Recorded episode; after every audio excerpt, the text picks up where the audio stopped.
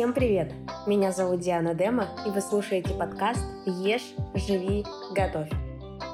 Здесь мы говорим, как питание и активный образ жизни влияет на наше здоровье. Знаете, моя дочь в этом году пошла наконец-то в государственный детский садик.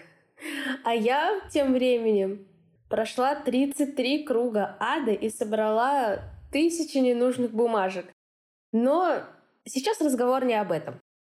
Значит, прихожу я в пятницу за ней в сад, и мне говорят, а где выдают таких детей? Ваш ребенок ест все, и даже то, что другие вообще не понимают.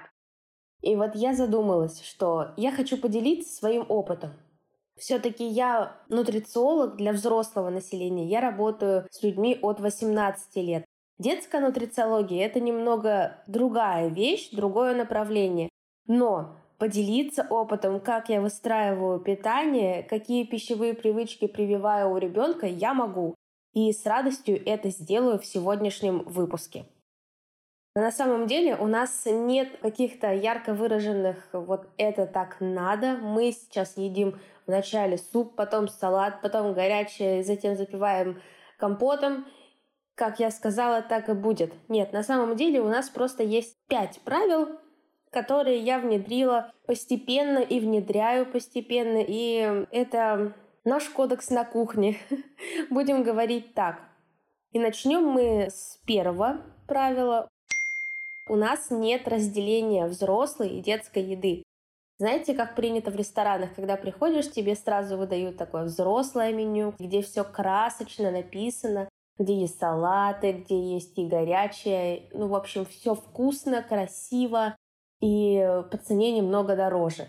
А есть детское меню, которое очень простое, в котором нет ничего лишнего, и которое по цене немного ниже, конечно же, но при этом очень часто я вижу такое разделение еды. Так вот, в доме у нас такого нет.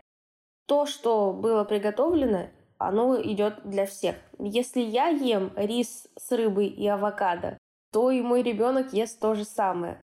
То есть я своим примером прежде всего показываю, что можно есть правильную сбалансированную еду и приучаю к этому ребенка.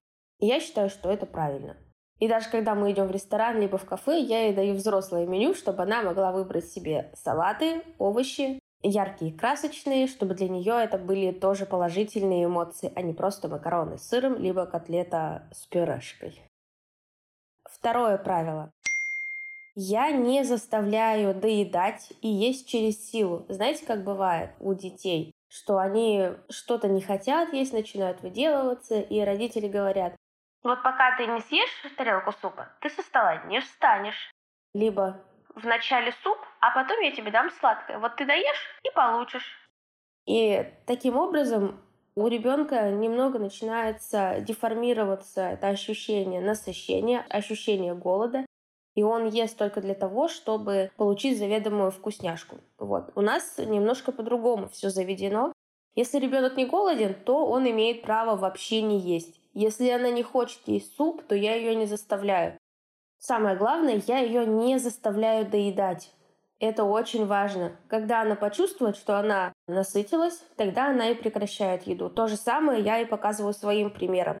У меня не всегда получается доедать, потому что я чувствую насыщение, и я прекращаю трапезу.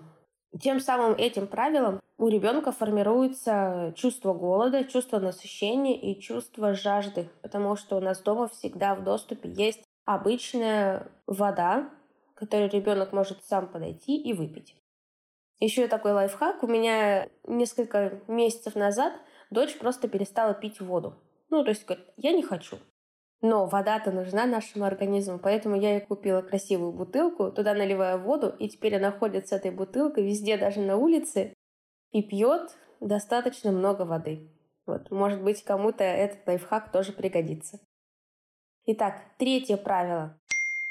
Я не запрещаю есть вредные сладости, но их ограничиваю.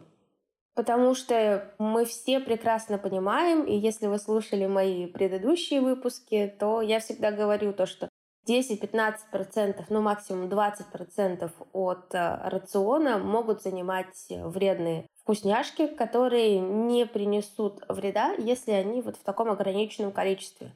Поэтому у нас в доме нет такого ящика, знаете, мини-бара, в котором всегда в доступе есть вкусняшки, как в магазине. То есть ты можешь открыть, подумать, угу, что же я сегодня хочу, сникерс или Skittles или там что-то еще, какие там, я уже не знаю, если честно, какие модные вкусняшки бывают. Но такого ящика у нас нет. Ребенок это все видит только в магазине, он видит разнообразие. У нас есть одно правило. Когда мы идем в магазин, дочь может выбрать один элемент, один продукт, который ей больше всего нравится, и я его куплю. Обычно, конечно, это бывают какие-нибудь сладости, шоколадки, конфетки, мармеладки. Я их покупаю, но в количестве одной штуки. Она уже это знает. Естественно, у нас уже даже бывает иногда такое, что она может взять себе авокадо, она может себе взять яблоко, либо виноград. Я этому только рада, но я показываю только своим примером, когда наполняю продуктовую корзину, но никак не запрещаю. Потому что любые ограничения они дальше выльются в то, что ребенок никогда не пробовал, никогда не видел, и вот когда у него появятся либо карманные деньги, либо он куда-то уедет, то начнет отрываться и есть только то, что вообще не полезно нашему организму. Поэтому пусть пробуют, ничего страшного, но главное в ограниченном количестве. Дальше четвертое правило. У нас в доступе всегда есть сезонные овощи и фрукты, на столе, либо на кухонном гарнитуре, и ребенку самому удобно достать, взять и поесть. Либо при каждом приеме пищи на столе у нас обязательно стоит либо овощная, либо фруктовая тарелка. Это дает ребенку понять, что нужно есть овощи, что их полезно есть, что они вкусные, и что это не только яблоко и морковка. Это еще может быть сейчас и виноград, арбуз, дыня, это может быть редька, батат, свекла, кабачок. Мы вот даже кабачок и баклажаны тоже едим в сыром виде, и нам это нравится. Итак, и пятое правило, которое я выделю. У нас в семье принято пробовать всегда что-то новое. Мой ребенок не боится пробовать новые продукты, оценивать, нравится это ему, либо не нравится. Естественно, у нас было такое, что моя дочь там, пробует киви и показывает, что ей это не нравится. Ну, хорошо, тебе это не нравится, значит, ты это не ешь. Но месяца через три я заново даю пробовать ей киви. Она уже, знаете, у нее не такое отвращение появляется. Предлагаю третий, четвертый раз, и все, сейчас она ест киви. То есть у нас э, нет страха то, что новая еда может показаться странной, может показаться невкусной, и ее обязательно нужно будет есть. Совсем не так. Я приучаю к тому, что пробовать новое можно, нужно, и это прикольно, потому что это новые вкусовые сочетания, это новые органолептические такие свойства, которые человек получает, и ребенок в том числе и это круто и классно. Поэтому в садике тоже она не боится еду, которую сейчас ей дают в садике, потому что она отличная все-таки от домашней еды. Но она пробует, она говорит то, что ей нравится, и то, что ей не нравится. И получается так, что она ест практически все. Единственное, мой ребенок не ест э, овощи с кожурой. Вот такая вот особенность. Но ничего, я просто чищу овощи и некоторые фрукты. И этим вопрос мы решаем.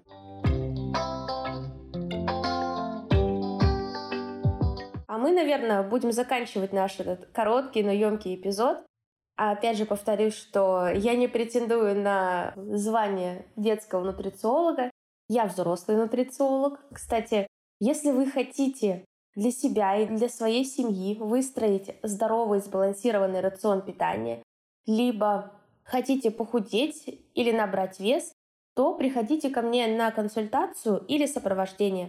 Ссылку на телеграм-канал, куда нужно писать, я оставила в описании к этому выпуску.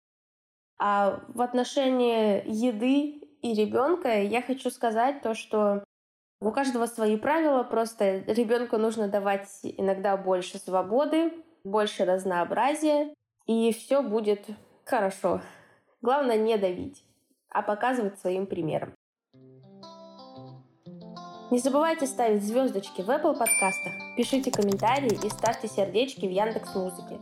Подписывайтесь на подкаст на той платформе, на которой вы меня слушаете, чтобы дальше не пропустить новые выпуски. Так вы мне помогаете развивать мой подкаст дальше. С вами была Диана Дема. Ешь, живи, готовь.